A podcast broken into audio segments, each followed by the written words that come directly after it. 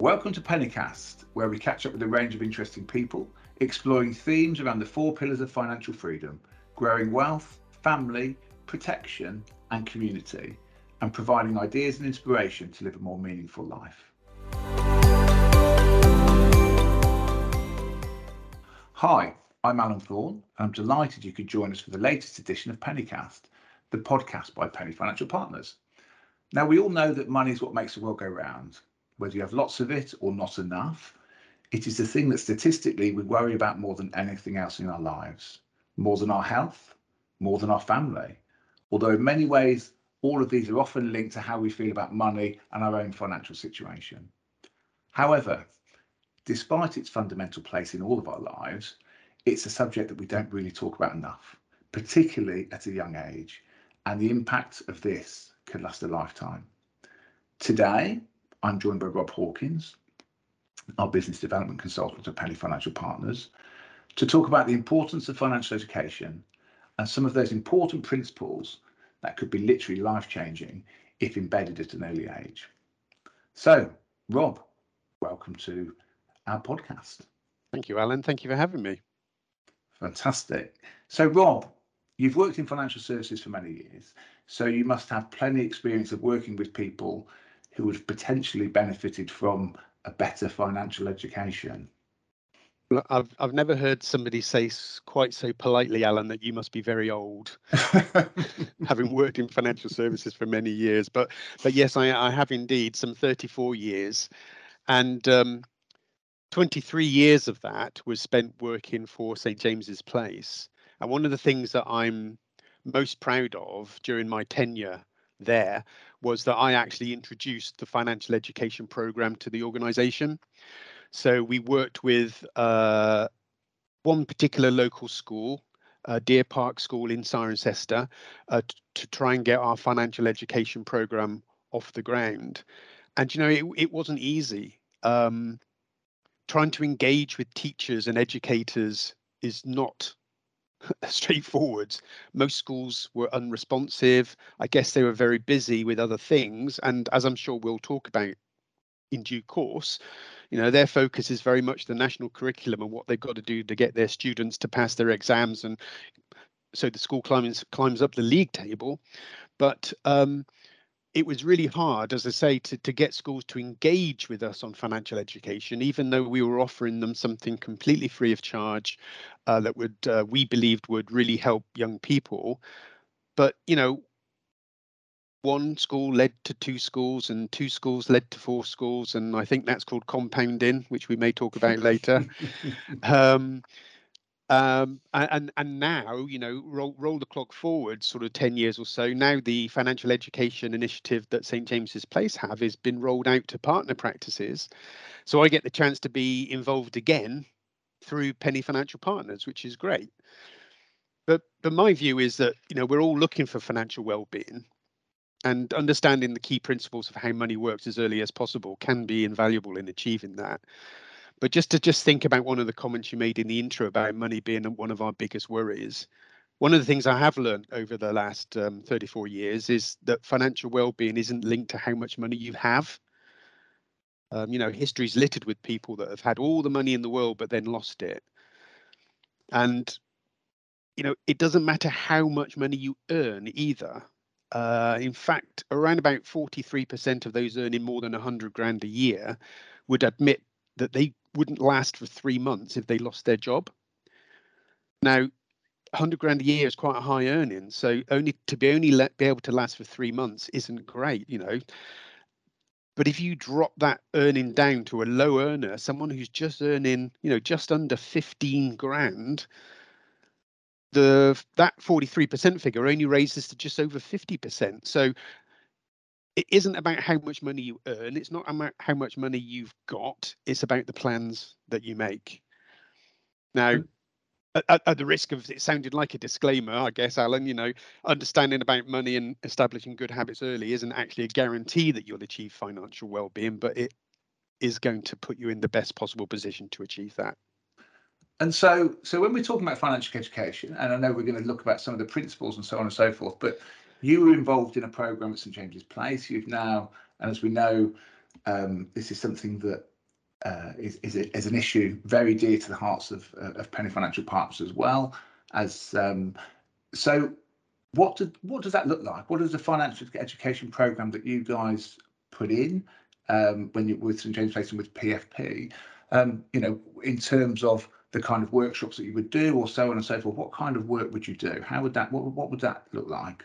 Well, one of the things again that we, we, we may we may touch on later on is the financial education program predominantly is aimed at young people in schools, but there is also a financial education in the workplace uh, program where you're looking at more young adults that are just starting off in their careers that need to understand tax and national insurance, pension contributions, those sorts of things.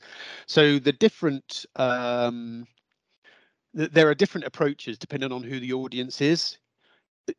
You know, people as young as seven years old will um, form lasting money habits, you know, at that very tender age. So the earlier you can get to young people, the better. So, you know, we have a program that's designed for primary school children. We have a program designed for uh, secondary school children. We have a program designed for uh, A-level students and uh, university students, and then of course there's there's the um, education in the workplace for for young adults just starting off. So, you know, very different programs aimed at very different audiences, but when you strip it all back, it's really about developing good financial habits early. That that's the principle. And so, I mean, before we talk about what some of those habits are, I mean, I just I just wanted to you know, why do we not, as a society, you know, what it's a very interesting thing, and I touched on this in the intro, in terms of you know, it's so fundamental to our lives.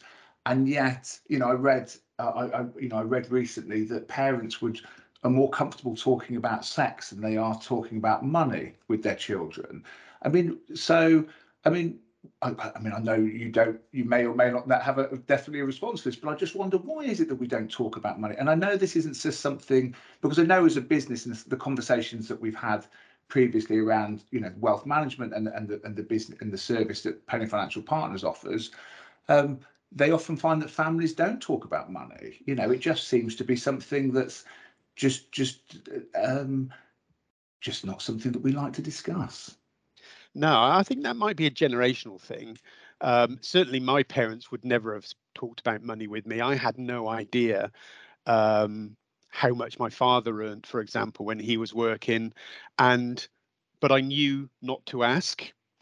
Um, but I think as we come through the generations from you know my parents to myself to, to to younger people, I think that probably is changing a little bit. But it is still a very taboo subject. You are right, and a lot of the big banks are heavily involved in financial education. You know, to their credit, uh, and uh, there's one that you know runs advertising uh, campaigns on the TV uh, uh, say, let's talk about money. You know, let's not be embarrassed about it.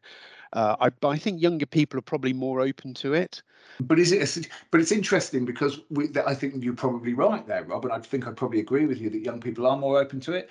But of course, we're also moving into a very different society than the one that perhaps we grew up in. Um, I, I, guess a more cashless society um, that we would see where young people uh, might literally think that cash um, just comes out a hole in the wall, so to speak. So, dare I say that importance of talking to young people about money has potentially become even more important, and and and helping them have a a better understanding of the value of money.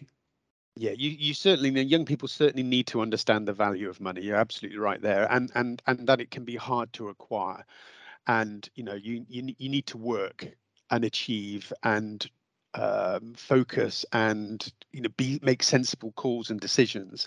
You know it doesn't grow on trees we all know that. But yeah that's an interesting point. You just put a bit of plastic into a hole in the wall and someone gives you money but where where does it come from and what's the consequences of that um, I, I think schools have a massive part to play in this and they are getting better uh, certainly when we first started financial education out at St James's Place, it really wasn't on the curriculum at all.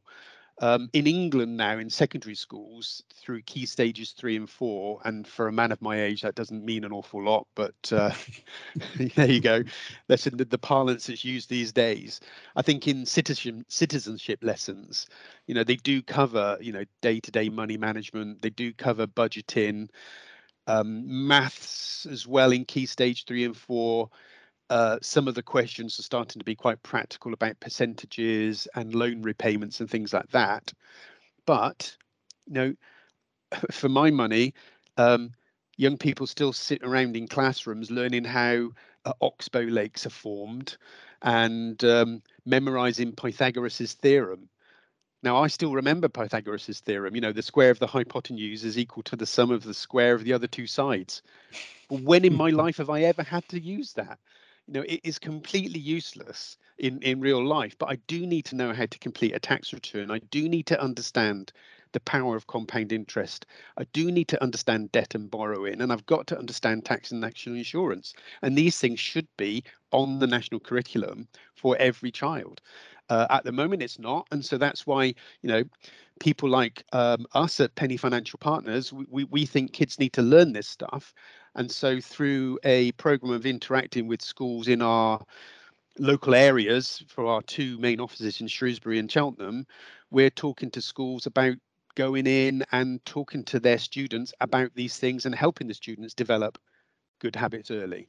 And and from your experience, Rob, I mean, do you find that young people are are quite receptive to to the messages that are coming from the financial education workshops that you do. And I ask this because, you know, financial education actually is um, for young people actually can be quite maybe some they're, they're hearing things that maybe they don't want to hear you know they're, they're having to listen to things they don't want to hear you know because learning um, taking responsibility for your your money um, at a young age and maybe having to show some restraint in terms of what you're spending your money on.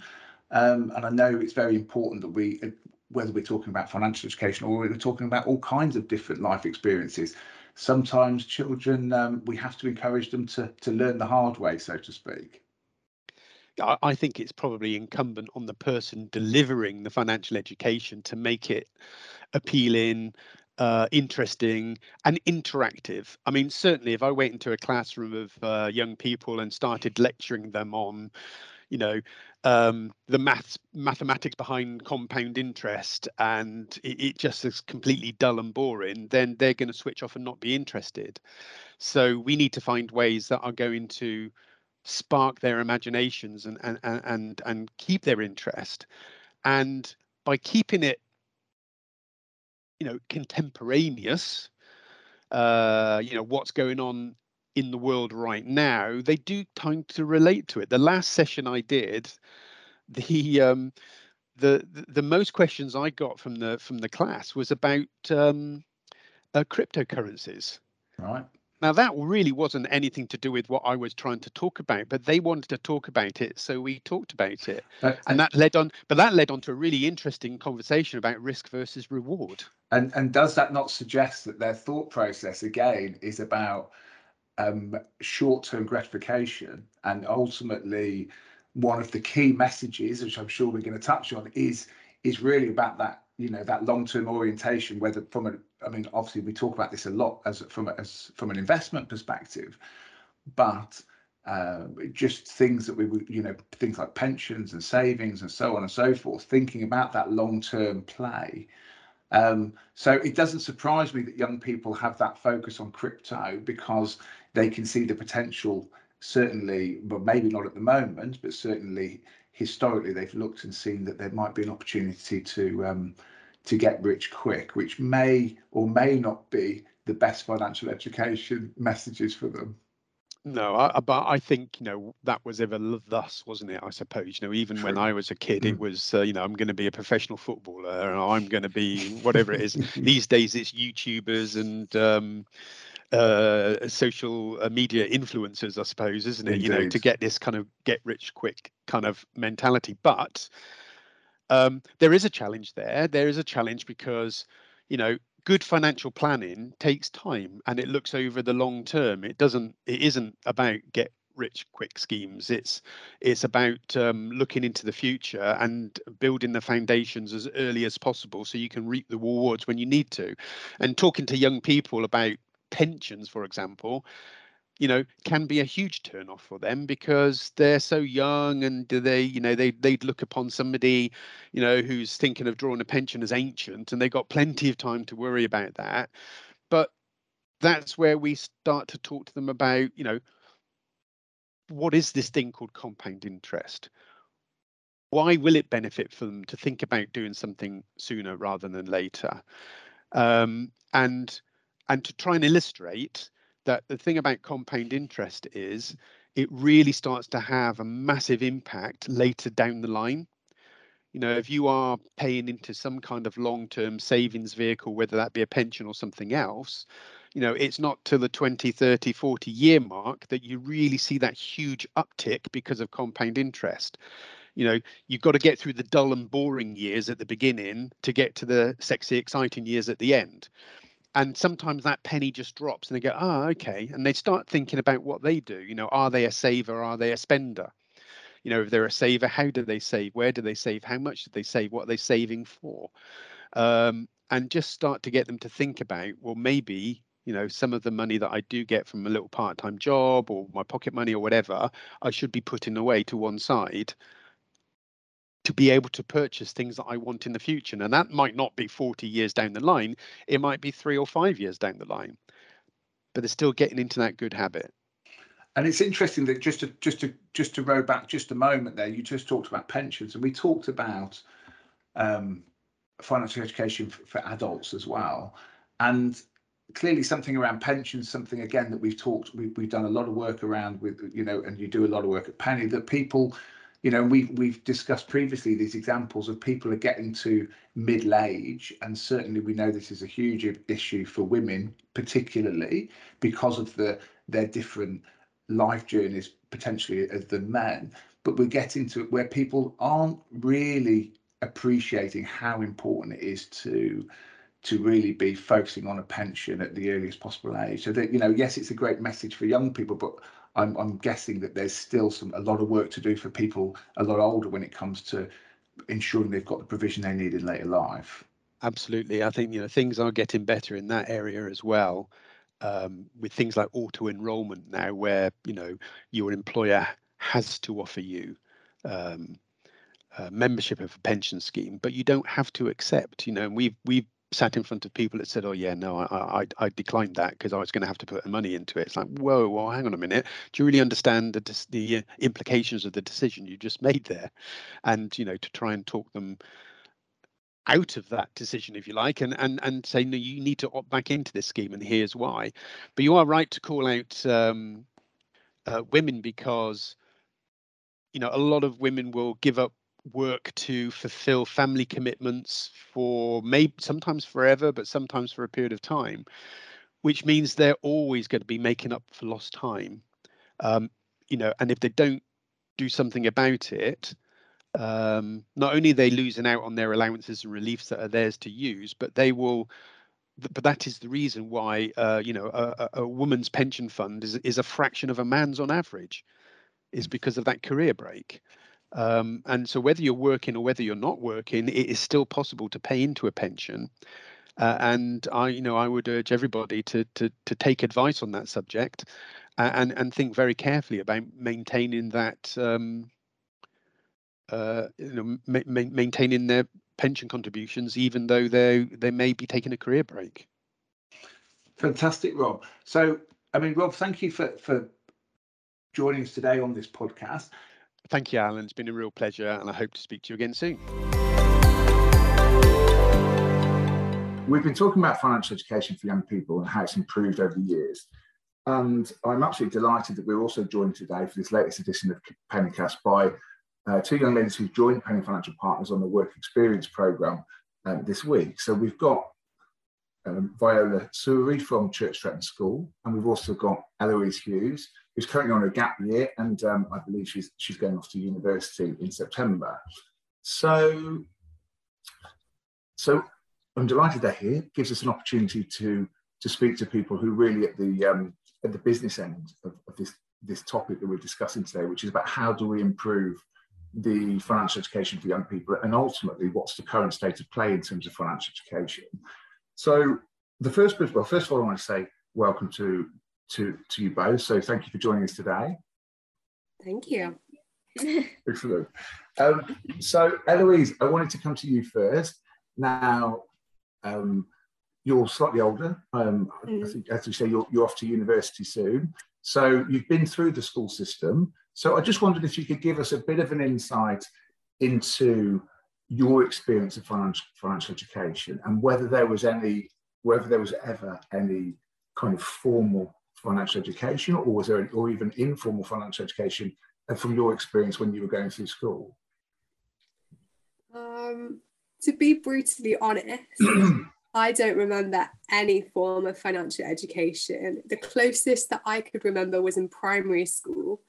They set up like a business project where they gave us, we were in groups of five, I think, and they gave us each a pound. And at the end of it, we had a school fair and we had to run the stall, and it was whichever stall like raised the most money at the end of it. Most of us just broke even. Um, some of us went and brought sweets. Um, but that's the closest I can remember. I spoke to my mum because my mum's a teacher and she was head of PCH. I, I can't remember the acronym. The uh, PCHSE, I think. PSHE, is it maybe? Yes. As in the personal development, PHSE, yes. Yes, exactly. Because she went to my secondary school. She was the teacher there. She was head of it there. So I said, I was like, did they do anything with me? Because I don't remember anything. Because we used to call it learning for life which is why I don't know the acronym. Um, and she was like, well, they should have because it was on the national like specification. She was like, we have lessons set, but really it was only about a couple of lessons that I should have got. And when I had those learning for life lessons, I only had them once a fortnight anyway. So even if I did have those lessons, which I don't remember having, my mum's very adamant that she gave them, but I don't remember having them. So, and so I think that's a, a, an experience that we've heard before, which is while it's increasingly um, on the curriculum, or certainly there's an opportunity on the curriculum, it's very much at the discretion of the schools in mm. terms of how much financial education um, lessons they'll, they'll deliver. So that's certainly your experience in terms of it was possibly, probably, maybe um, on your curriculum when you were at school, but you certainly have. So, so whether it was on whether you had the lessons or not, it certainly didn't. It, they weren't sufficiently um, impactful that you remember them. Definitely, I don't think the impression was made hmm. proportionately to how important I think it is. Indeed, indeed. And so, and so, before we go on to how important you think it is, which I think is, is a really key point which we're going to cover, I just wanted to come to to Viola. So, Viola, you're at Church Stretton School at the moment. Am I right in thinking you're just coming to the end of year 10? Yeah, I'm got year 11, so GCSEs are coming up soon. GCSEs are coming up. Well, good luck with those. Um, so you're still within the school system, and I think as we've discussed it earlier in this podcast, certainly our, our impression is that things are getting better. And, and obviously Eloise has said she was supposed to have some financial education, but she education lessons, but she can't remember them. So what's your experience? What was your experience, Viola?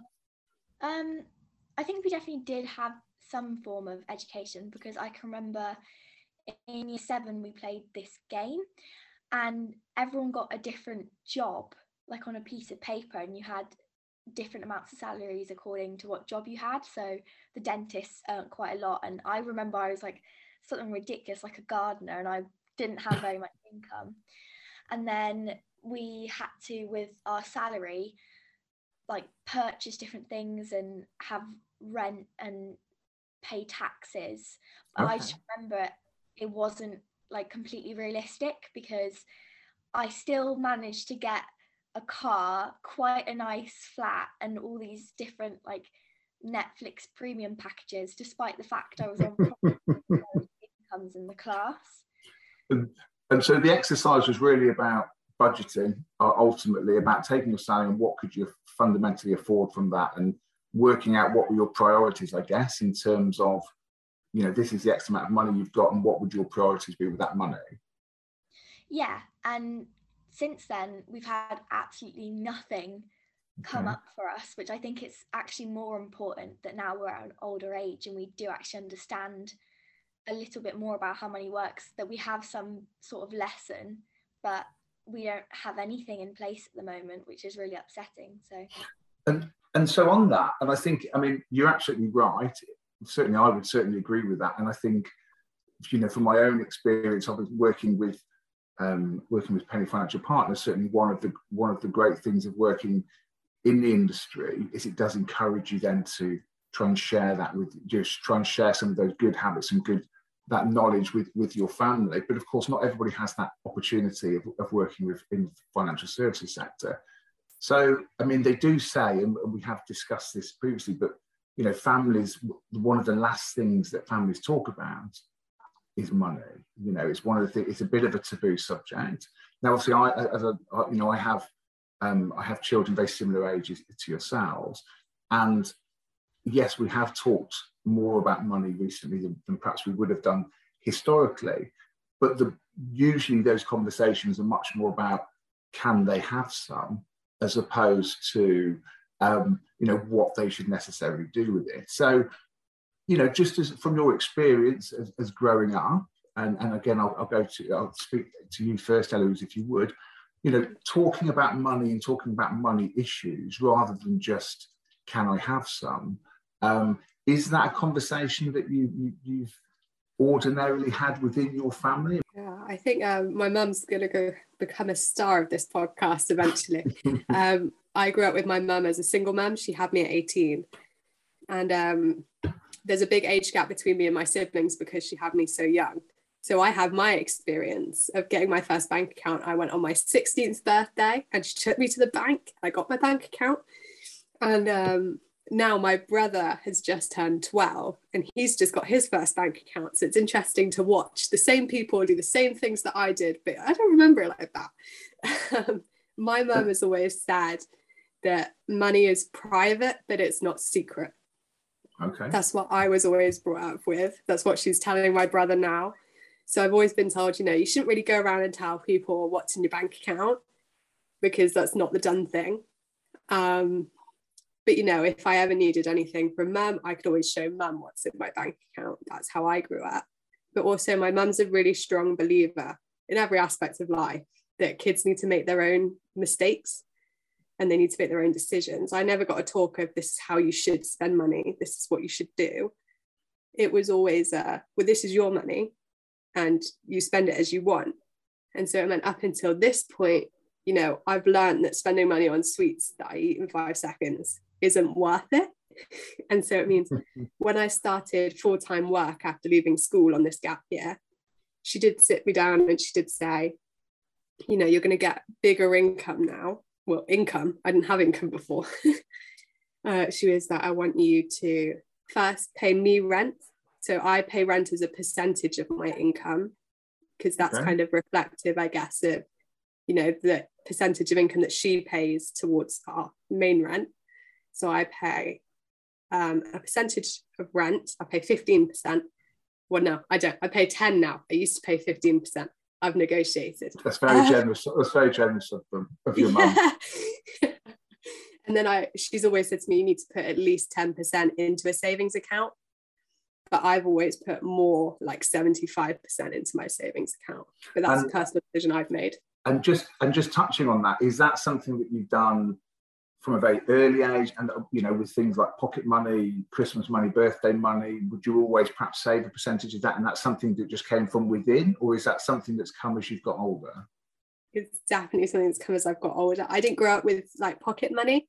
You know what was my money was always mine. So whenever i got it birthday or christmas you know sometimes i would keep it until i wanted to get something that i wanted but i don't think i ever grew up with like a saving mentality it was only once I earned enough money, I was like, well, I can't, I can't spend it all. well, I probably could have if I tried really hard.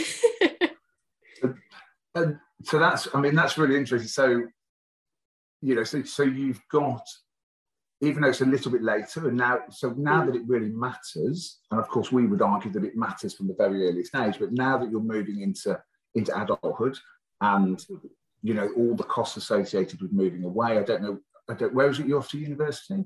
Cardiff. And so you are moving away, so you're not going to be staying at home. So you've got all of that stuff to come. So you appear to have got yourself into some quite strong positive habits as you move, you know, in, in that direction, which is which is excellent to hear. So so Viola, obviously you're you're you're much younger. I mean, can I ask Viola first and foremost, do you have um, do you have a Saturday job or anything like that? Because I know my daughter's your age and she's certainly looking for a Saturday job at the moment. It's certainly it feels like that you're at the age at the moment where where people are looking to certainly you, you know teenagers are looking to perhaps get a bit more income. Um, I do. I have a part-time job at the moment. I'm on a bit of a okay. break, but I work in hospitality, so okay, that's my income. And well, and and so the so the actual so going back to the main question, which was about talking about money with your parents. I mean, have you ever been under pressure? I say under pressure, you know. I, I don't like to say parents put their children under pressure, but you know what I mean. When you were younger, have your parents ever spoke to you about the importance of saving and things like budgeting? If you wanted to buy something, um, would it be a case of well, if you've spent all your money, you can't have it, or, or how you know how, do you talk about money with your parents, or have you done over you know while you've been growing up? Um, I think they definitely taught me to budget. So at Christmas time, I would count how much money I'd want to spend in total, and I'd split it between each family member, and it was sort of the same for over the course of a year. I'd calculate like a, a goal of how much I wanted to earn. But obviously, when I was younger, the goal was a lot lower because it was more pocket money rather than an actual job that I was going to and working at. Um, but I don't really think that we talk about money like a lot. I think that they just kind of told me that saving is better than spending.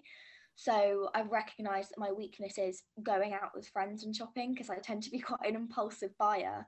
So I just avoid that if I'm trying to save money. But um, when I actually put my mind to it and I'm saving for something, I I can do it really well because I've been taught that that actually has a better outcome than spending everything you have all at once.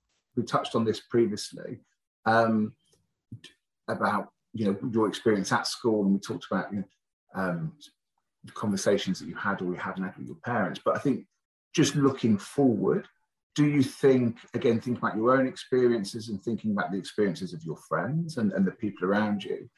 Do you think there's still more to do, and you think there's from a school perspective in terms of there should be more formal lessons around financial education and there should be it should be easier for people to leave school feeling confident that they've got the good financial habits. I remember I was sitting in a chemistry class and someone spent like it was either 200 or 300 pounds on like a hoodie. And I just remember thinking why would you ever do that? But a lot of like terms like an ISA or just technical terms we don't understand at our age because it hasn't been taught to us. And all those skills of like being able to budget and work out how much tax you need to pay we don't have because it hasn't been taught to us. And i think that's really important because why am i being taught really stupid things? Like i don't know in maths for example i really don't like maths. I'm being taught like surds but i'm never going to use a surd outside of school but i'm not being taught like basically how to have a good successful financial future Exactly right. Exactly. Well, that's great. You know, that's great to hear you think that, and we and let's hope that things do, um, you know, continue to improve, which they clearly are. Um, but obviously, that it, it, would appear that there's certainly much more to do. So, um, both of you, I'd just like to thank you so much for joining me today um, in this edition of Pennycast. Um, I'm wishing you all the very best. I, I hope you've enjoyed your time as well at Penny Financial Partners. Um, Eloise, good luck on your, your university journey that you'll be beginning later this year. And, um, and Viola, um, all the very best in your GCSEs next year as well. So thank you ever so much for, for joining me today. And um, I hopefully we'll, we'll catch up again one day soon. Thank you for having me. Yes, thank you for having me.